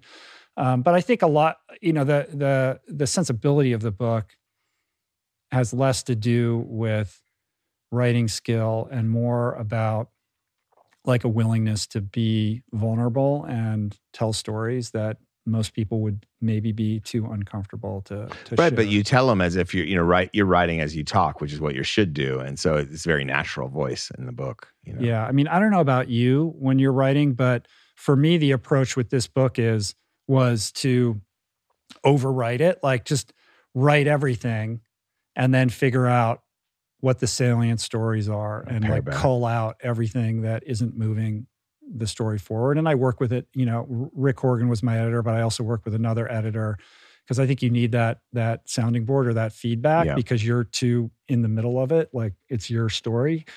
So having perspective is is important as as well. But I think most memoirs suffer from lack of editing. Like there's too much in there. It's it's not like if you're telling your quote unquote life story, you're not supposed to say you tell every story that ever happened to you. Right. That's that's interesting. Like what is propelling the story forward that pivots on the themes that you are, you know, finding most important in telling that story. Well, let's talk about the craft of memoir. The What do you think makes a good or great memoir? It's a good question. I want to throw that to you as well, um, as somebody who's written memoirs. I mean, for me, you know, my my my book kind of falls into the sports memoir category, Right. and I think most sports memoirs suck. Hmm. They're terrible because they're they're vainglorious. Like they're they're generally written by a ghostwriter in the twilight of a certain athlete's career as an exercise in extending um, that particular athlete's brand viability. Um, and so it, they tend to focus on all the great stuff that they did, but they rarely paint a full picture of that person's life. Like they they don't they don't typically have the level of candor and honesty and vulnerability that I think is is critical to connecting with a readership. I mean, there's exceptions to that. I think Andre Agassi's Mhm. memoir is exceptional for that reason. Um, so for me, I didn't want to be influenced by that genre. So I didn't go out and read a bunch of memoirs and try to deconstruct what would make for a good memoir. I just tried to tell my story as openly and as honestly as I could. And and the framework that I use for that is hmm. sort of the what happened, you know, what what it was like, what happened, and what it's like now, which is like the twelve step format Right. of sharing your story. And Right. somebody who's sat in tens of thousands of of twelve step meetings and listened to people share their stories, and I've had the opportunity to share my own many many times. Um, that was really more of where my head was at. Like, how can I how can I tell my story in an extended version of of that format and to do it as as honestly as I could. So that's interesting. That's kind of a storytelling workshop for you in a way. The twelve step. Like- oh, big like- time! Yeah, and yeah. as a and as a podcast the host, the bridge between know? the writing bridge from undergraduate all the way to the book, but the storytelling, the creative writing, the storytelling, and the memoir aspect is kind of like um, you know you're soaking it in in all these meetings. right. And when you are in a position where you're telling your story a lot, Yeah, it starts to tell you what it is. Mhm. and when you have an audience you you can gauge in real time like what people are responding to what's important what's not I think uh, David's. That's why one of the reasons that you wanted to spin it back. Yeah. But Ca- can't hurt me was a success. Uh, a lar- large part. Uh, because David had been telling versions of that story in his recruitment Mhm. uh, for the Navy's recruitment um, speaking gigs during the Navy when he'd go to high schools and colleges, um, and he'd been telling it on podcasts. You know, obviously Right. starting here and then and then uh, other podcasts as well. And so he was able to do that, and he was a master of that story. By the Mhm. time he got here, you know, you'd think you're the. I think you were one of the first podcasts he was on, but he'd been telling that story and versions of it Right. since for ten years already. yeah And so he was a total master of it. And so when when I got linked up with him, you know, my my job is just to be the the blank channel and to try to channel as much of pure David into it. So, Right. um, so it's interesting because like it, it's the same idea. You know, you hear the story and the story starts, you refine it, and it it becomes almost an organic process. So when you were writing that book, were there other literary reference points that you were trying to to you know mimic in some way? Like what were the inspirations beyond just David himself? Well, I mean, I think David, I'd have to put that at the top because his story is so epic Right. that you knew is going to help a lot of people if it's Mhm. done well. You know, like it's just an incredible story. It's it's a real life Rocky story. So, like, how often does that fall in your lap? Sure, but in structuring it, I'm sure he told you some incredible stories that didn't make it into the Oh yeah, hundred percent. Yeah, yeah. So how you structure it was, um, you know, I'd have to think about it, but I, I th- what what was really in terms of my my approach, the only um, I didn't think about uh, anybody else's memoir really. The only Mhm. one I can think of of a ghostwritten memoir that I really loved was the autobiography of Malcolm X, and so that's you That's know a good one. that's Alex Haley wrote that, and so I thought, you know, first of all, when before David even came around, when someone asked, when Bird asked me if I would be interested in ghostwriting, I Mhm. thought, well, if Alex Haley could be interested in ghostwriting, then I certainly could be interested in Mhm. ghostwriting. Um, and so, you know, that book is one of the, my favorite books of all time. I think it's the goat when you talk about memoir. Um, I, I don't think there's a better memoir ever. Um, and so certainly there was that, but I didn't go back and read it. I didn't like think about structure in that way because I, I think what I was mostly concerned about was telling his story properly and keeping it true to him. Mhm. And so it's like as long as that's your fo- your focus is on making that story great, um, then uh, yeah, I didn't I didn't think of it any other way. Right. Um, and I just tried to rely on how did I write because I, I I still even though One Breath didn't sell as I'd hoped, I knew it was a good book. So how can I take what I learned there and apply it to this and Mhm. um, and write something that's good? So that that's really my whole approach. But I didn't have any sort of you know uh, feeling how, how it would go or how it would turn out. And when you look back on One Breath or or even the the Goggins book Can't Hurt Me, do you look at it and think I should have done this or I should have changed that? Or are you able to just say, yeah, those are great? Well, you know, it's funny you say that. With One Breath, um, there was when I, my first book proposal with One Breath included me as a part of the investigation. So, like the Mhm. way Krakauer did into Right. th- into Inserting into the wild. into the narrative. and which is how most people do. Well, not most. There, there's been a period of time where it's in vogue to do that way or not to do it that way. Mhm.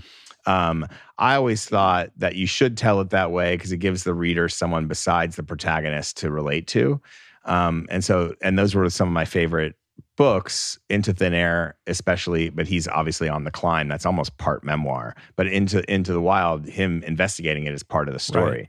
So I thought that was going to be it. But then when we got the deal, um, the uh, editor at Crown didn't want that. He wanted it to be more like Shadow Divers, which is this story where the journalist is is the channel but is not in the story. Mhm. Um, and then I read a book called uh, Behind the Beautiful Forevers by I think it's Katherine Boo, which is a masterpiece. And that was kind of one of the first nonfiction books I'd read in a long time where uh, there was no the journalist wasn't there, but obviously was there. Mhm. It's it's all about the Mumbai slums and Mhm. the people that live in the Mumbai slums. But it's a beautiful book, and um, so I thought that that she's the ticket. So I, I paid attention there. But in terms of memoir, I didn't I didn't do it. I mean, I, I I've liked I've loved some memoirs. I love Eat Pray Love. Obviously, you know Elizabeth Gilbert. I think she's set the standard, and and and a lot of books that we've seen since then owe owe their existence to Eat Pray Love. Heartbreaking Work of Staggering Genius by Dave Eggers was Sure. monumental. Loved that. Um, I love the Zanzibar Chest, which is probably out of print now by Aidan Hartley, which uh, which was great. A, a, a journalist that worked for the, in the '90s in Africa, all the wars in Africa, and covered those. So, you know, there are definitely some memoirs I loved, but I didn't really uh, look at them uh, when I was taking on David's. Was that a conscious decision? Yeah, I mean, um, I don't. You know, it's a good question. I just didn't think that they had. I, I, I didn't. My, I needed to tune into David. Mhm. You know, it's different. You know, when you're writing a book that's your byline and that you're taking on. I think you have more. There's more latitude, but this time I needed to. I needed to tune into David, right. and um, and so that's what I did. So I spent all my time tuning in there. the book that I would add to that list, which is a great list, is uh, Murakami's What I Think About When I Think About Running, Right. um, which was definitely a touchstone for me.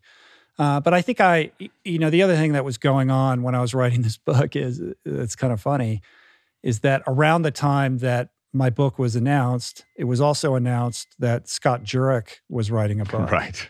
So Scott Jurek, you know, being the reigning, you know, king of ultra running and also a plant-based athlete was a pretty heavy blow and semi-demoralizing to me. I mean, nothing but love for Scott, but I'm thinking we're writing these these these like dueling memoirs at the same time. Like, why would anyone read my book? Like they Mm. can read Scott's book. He's the king.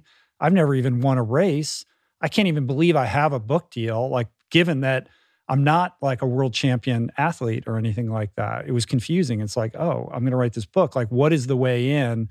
Or what is the reason that I can give somebody to read this book? And I, I realized or I settled on this notion that I think was really fundamental and important, which is the success or failure of my book would be directly correlated to the extent to which I was willing to be vulnerable Hmm.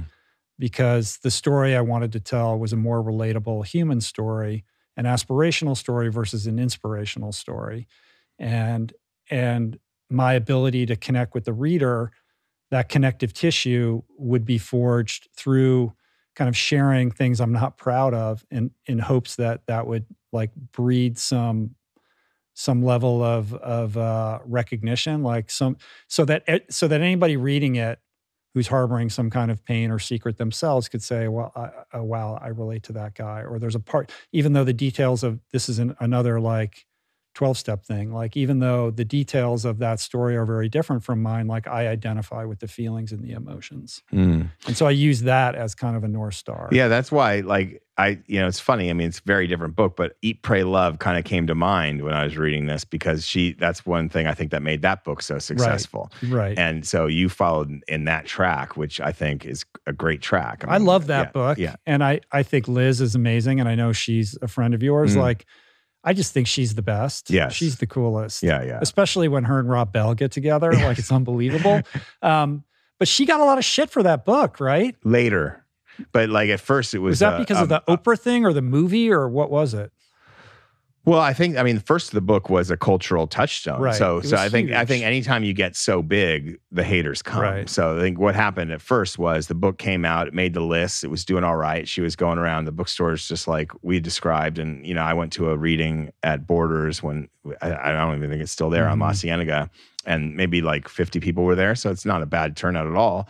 Um, but it wasn't like, and then like I think six months later, or maybe several months later, she told me she was with, uh, you know, the, a publicist going to a reading in San Diego, and she had just done Oprah, and there was like lines around the block, and that's when Mm. everything changed for her, and she Wow. became it became monumental. And so for a long time, it was it was very. Po- I don't think there was anything negative, and then I think maybe that backlash came later. I don't know what it was. It was like. Uh, you know, she was it was mist she was misdefined as like being some rich person who had gone on this trip, and, Right. and which was not true. You know, Mhm. she had she she was doing fine as a writer because she's a great writer, but she wasn't like this. She wasn't not self made. right. So uh, so there was there was a lot of bullshit backlash, but Right. that that comes, I think, when you get certain when you get big. Right. And that's what happens. Yeah, yeah, yeah, Yeah. Well, speaking of of of bullshit, let's talk a little bit about the publishing world. Well, I know? I wanted Because like I did not have the experience of going on Oprah and having No. lines around the block. No. I had a very different experience. But I think it beckons like a little bit of uh, discussion around like how publishing works. And this is a little inside baseball, but I think it's interesting. And I think people who read books would find this interesting if they're not already aware of it. yeah, As I mentioned, like my book didn't make the New York Times bestseller list. It's had this slow build. It continues to, I mean, it's still like in top categories on Amazon, particularly It's the amazing. audiobook. Like it's still number one, two, or three in cycling and running and triathlon and stuff like that. Amazing. and- which is great. But on the whole, like New York Times bestseller thing, right. like, you know, I know from going through this process many times and also by dint of hosting authors who have books coming out on the podcast, because now podcasting has become like a de rigueur stop on the book publishing tour. Like Mhm. you have to go on these shows And then we try to work with authors so that the episodes come out around the book's release. Uh, and I do the best I can. I can't always commit to that, but you know, I understand that they're here, uh, you know, to try to get their book out into the world, and I certainly don't begrudge anyone that. Like No. I'd be doing exactly the same thing. Um, so the way it works is there's a pre-order period, and then there's the publishing week, and all book orders during that pre-order period and including that first week after publication all books come out on tuesday for some weird reason Right.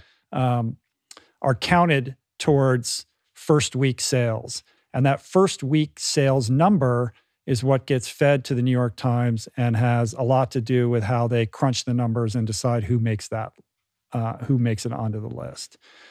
What people don't know is that this system is very easily gamed. Like Mm. you can literally buy your way onto the New York Times bestseller list, and many, many people do it. I don't know. I know that like now people are more aware of this, and perhaps the New York Times and other people that compile these lists have precautionary members to weed out bad actors. But at least the last time or when Finding Ultra came out, like there's there's like companies that you can cut them a big check and then they go and purchase the book through all the varying outlets at specified periods of time.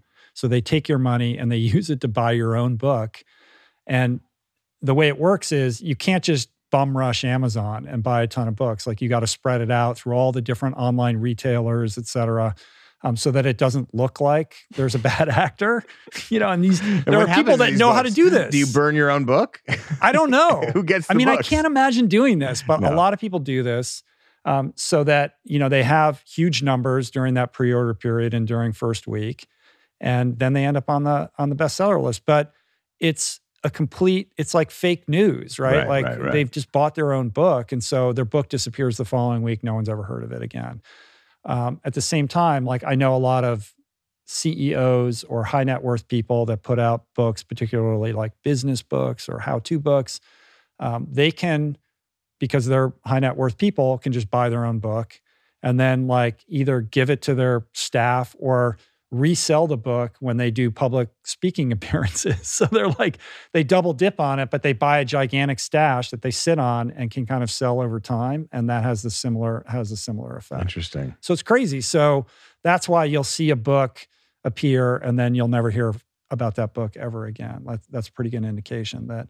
And I would imagine that the New York Times is probably much better at trying to figure out who's doing this and who isn't. Yeah. Also, I, I think I'm pretty sure. I don't have. I don't know for a fact, but I'm. I'm. I, I'm pretty sure. Uh, almost positive that also the New York Times doesn't have like. It's not just about who sold the most. They have like certain Yeah. criteria. Like they they they're skewed. There is a weird subjectivity Yeah. that gets injected. Yeah, and that. I don't know what it is, but Yeah. like it's not really just straight who It's sold. not exactly. It's Yeah. not pure numbers. right. And also, what is the current status or or their stance on self-published books, Adam?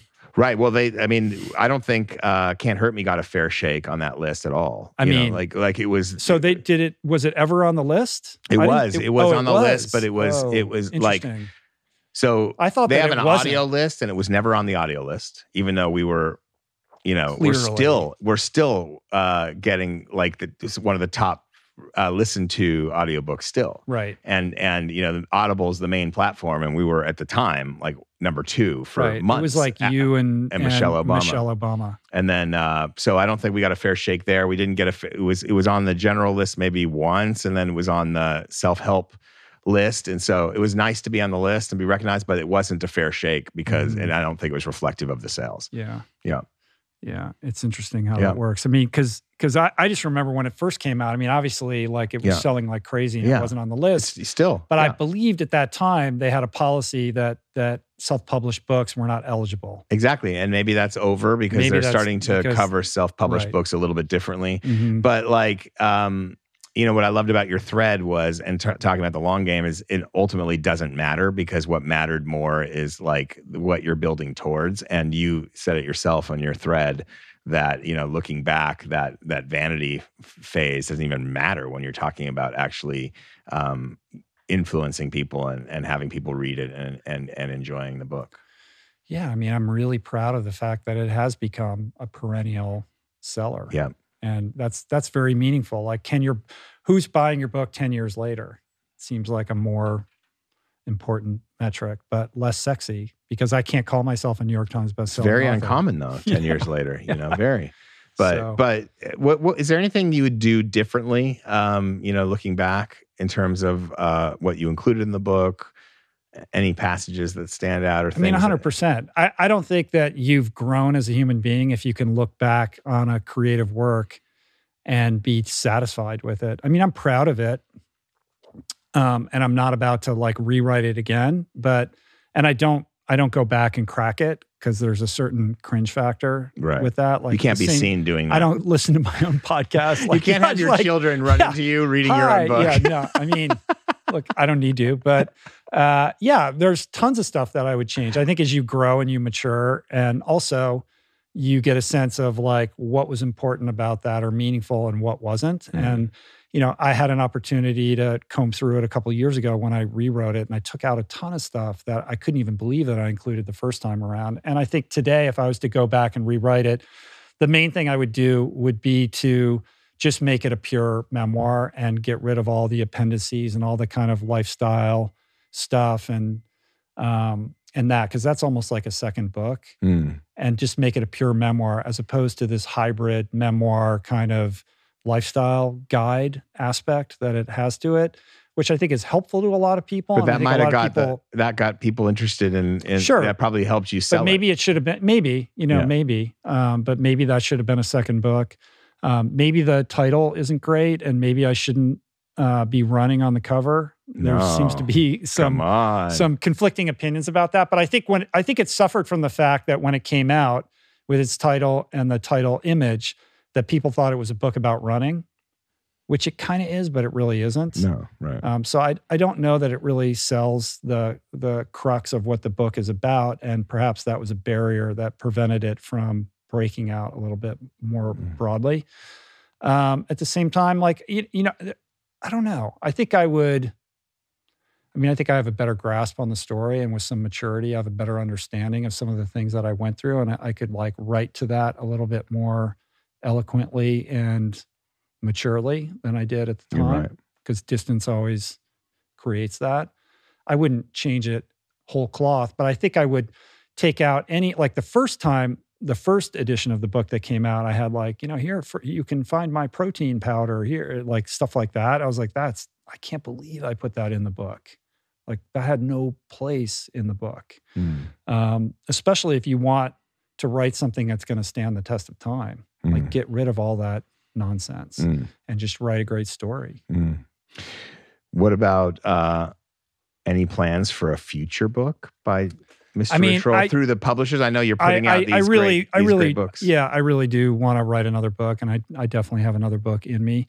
The challenge is my life is so busy and full. Like when I wrote Finding Ultra, I had nothing going on. Like Right. I was like, I'm writing this book, and I would just write it all day. Now, like I'm, I'm occupied all day long, every single day. I can't imagine being able to carve out time to write a book. I don't know how people with busy lives do that. Like, there's no way it's going to happen without help. That's where the ghostwriters know, come in. I know. But then It's I, I'm not a big. I'm gonna fan have to write with. I'm gonna have to work with. But then it's the control thing. It's like I'm a writer. Like why would I have somebody else help me write a book? Right. But the reality is, yes, you may be consider yourself a writer, but like without, it's either like hold on to that and never write another book, or accept help, work with somebody else, and get another book out in the world. Mm. You, uh, I don't, I don't love this trend of social media star with huge following plus ghostwriter formula because I don't think that produces books people want to read that much. But I mean, obviously, I understand why publishers do it because they're trying to get sure things. But I'm not sure. I want. I, I would love to see like an audit how well that does for the publishers. Like, um, but in your case, um, no, I mean, I think I think you can have a ghostwriter and and and still write, obviously, still write something that people want to read because it's a matter of how you tell the story.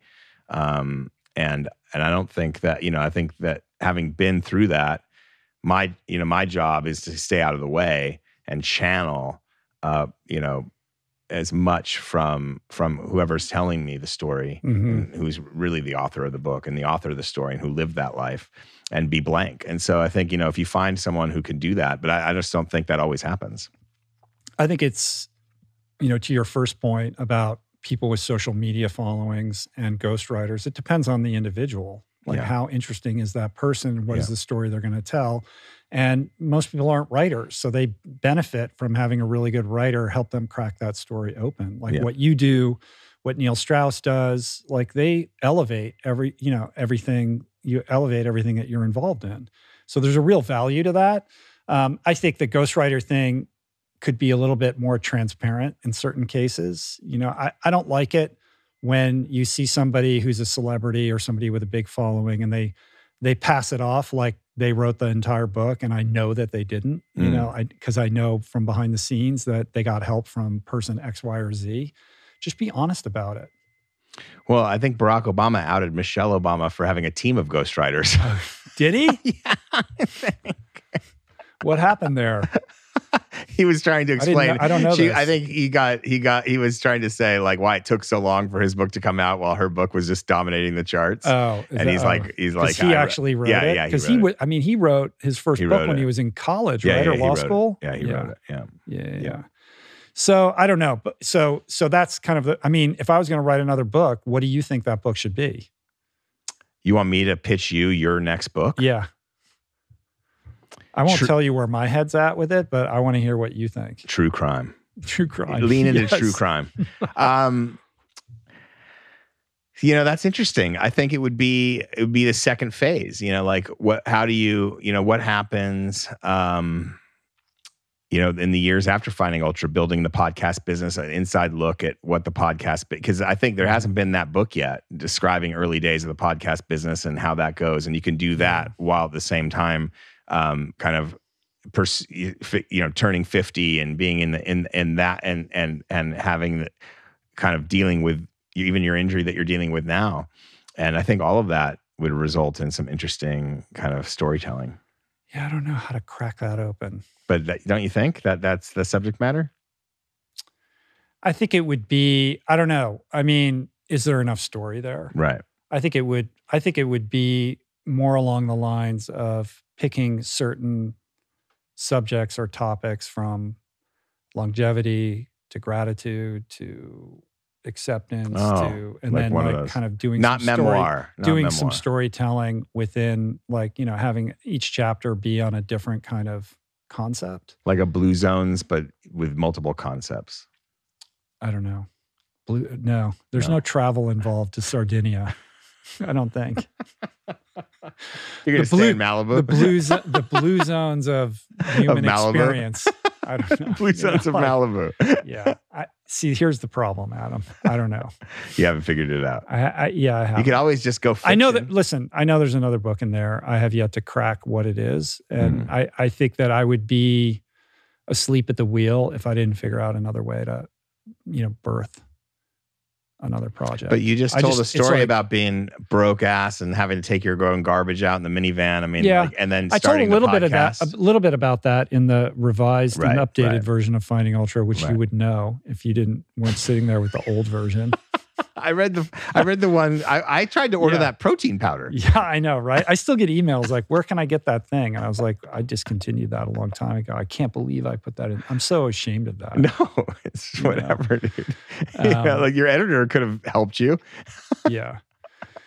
I don't know, man. But, you know, look, I'm really proud of the book. I, I I can't believe that, you know, people are it's still finding audiences 10 years later. Mm. And uh, you know, as I said in the in, in the tweet thread, it is indicative of kind of everything that I've been able to succeed at in life. It's just this idea of staying true to who you are and doubling down on your instinct of what's right for you and being patient and not getting caught up in externalities because we do over index on accolades and starting line benchmarks and we mistake them for meaningful predictors of, of long-term success while we remain blind to the greater opportunity to you know kind of patiently and persistently build a sol- solid foundation Mm. for for sus- sustainable success over time. And um, you know i would have loved to have come out with a splash and had a you know liz gilbert experience. That's not what happened. And i realize in retrospect that that um, what happened was supposed to happen and I'm, I'm very grateful for the way that it unfolded There also you know i wouldn't have been able to emotionally handle that and i probably would have imploded. Hmm. had i had that kind of success Yeah. Uh, yeah, I mean that that's like once in a that's that's once or twice in a generation type success. You know, like I, Oprah's. You know, nobody is makes books like that anymore. Like with a touch of a of a of of their signature, um, help open up a whole audience for for books like I don't even. I mean, Mhm. there's several people that are doing it. Reese Witherspoon is doing it in her way. yeah, There's she's book- sort of the heir apparent There's book book Instagram um, influencers like in that world. They're doing it, but I don't know if the, anyone if there will ever be another time like Oprah had with the Oprah's book club where, she's she really anointing the new she really book had an incredible author. influence on Yeah. a lot of people, which is you know speaks yeah. to the trust that she created through her audience and through the work she'd done for her whole life. So Mhm. um, it's cool that that happened. But in the end, the book has to be great, or you're not going to get someone like Oprah interested. And you know, like she was recommending great books, so Yeah. you know, she really Yeah. she was really reading them and really loving them. So you know, there's also that. It's not. It wasn't contrived. I feel like Reese Witherspoon is is really shouldering that mantle. Yeah, yeah, days. she's the closest. Yeah. Yeah, but I don't think you can accurately say. I Well, mean, it was also she did help with I think um, Crawdads, uh, which is a what's. Let me uh, make sure I get the title right, which is one of the best novels I've read in a long time. Um, while uh, where the Crawdads sing hmm um, by Delia. Owens. I thought that might have been a that might have been an uh, uh, Reese a recommend, but I, I'm not 100 Hmm. percent sure. And that is a magnificent book. right. Um, cool. Any any final thoughts before we close this out? Well, no, you've got a giveaway, right? yes. Tell us about the giveaway. So, so first of all, I just want to thank everybody who has taken a chance on this podcast or taken a chance on on this or any of the other books that I've put out or my wife and I have put out together. Uh, I, I I just can't even believe that I get to like do this thing and and live this life. Super grateful for everything, all the hardships and the successes. Um, I just get to wake up every day and come and you know be here with people like you and it, it's it's it's a gift man it's such a gift and i have to like remind myself of that when it gets hard or i get grumpy or i don't sleep well or my back hurts or whatever but it's really all because of you guys the audience who have you know basically um allowed me to you know continue to do this. And it's it's it's incredible man. So i'm super Mhm. grateful and thank you. Uh, also i should point out though that although the book you know continues to sell it's still the readership for finding ultra is still a tiny fraction of the podcast audience. So there's a lot of people who listen to or watch this podcast who have not read the book. And Mhm. So maybe this 10 year anniversary celebration um, is a good reason for you to finally check it out. There's a lot in the book that, you know, is stuff I don't talk about on the podcast. And I just think whether you're an ultra runner or a plant based person or not, or you struggle with addiction, it's really a story of trying to find out who you are and overcome obstacles in your life to, you know, be more authentically you. And the template is ultra endurance and the template is recovery. Um, so the facts of my experience may not be any, you know, even the least bit similar to your lived experience, but hopefully there's something emotionally in there that you connect with. And like I said, the 10th anniversary of the book is a good time or excuse to check it out. And to kind of sweeten that, uh, we decided that we would do uh, a giveaway. So I'm going to give away 50 personally inscribed copies of the book to 50 winners. If you would like to enter the giveaway, um, you need to subscribe to my newsletter. To do that, you can go to richroll.com slash subscribe. Basically, you just provide your email address, you join the mailing list. Um, and then in the next couple days, we'll send out an email to everybody who is a subscriber with further instructions on how to like enter the giveaway. Um, we've set a deadline uh, of June 9th to secure an entry. There's no purchase necessary. we have official rules um, that we'll apprise you of. So anybody can be entered to win without buying anything. Again, richroll.com slash subscribe. And I should say on that point, we've had an email um, list for quite some time. And historically, we've used it just to send out an email every time there's a new podcast out. Uh, and then occasionally an email about like a rebate or a deal on the Plant Power Meal Planner or something like that.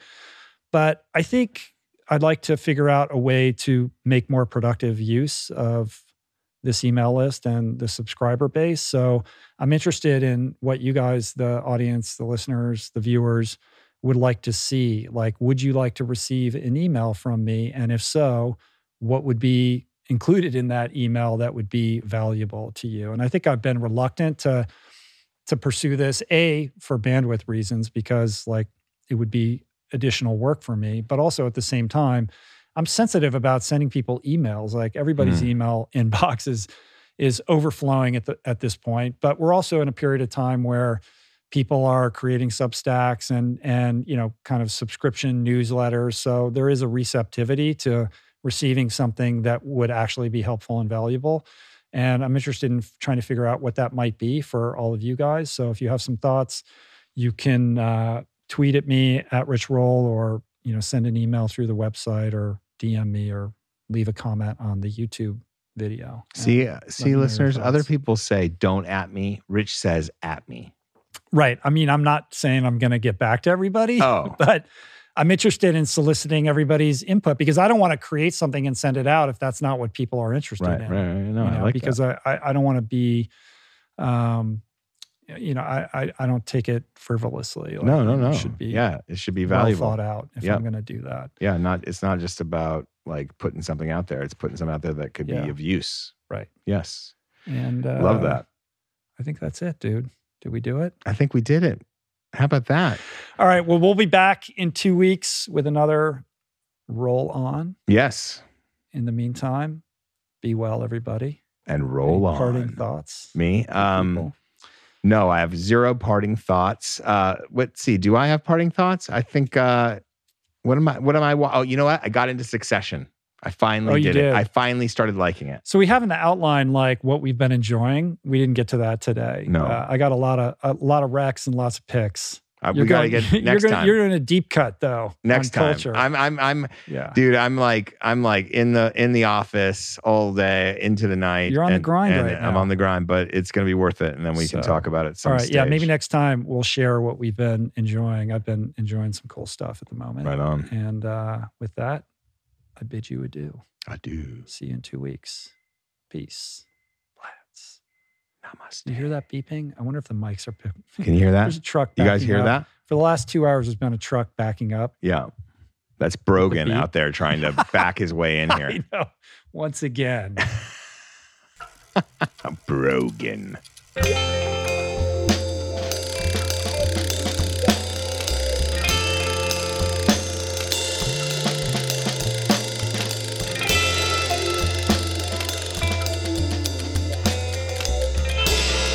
Brogan.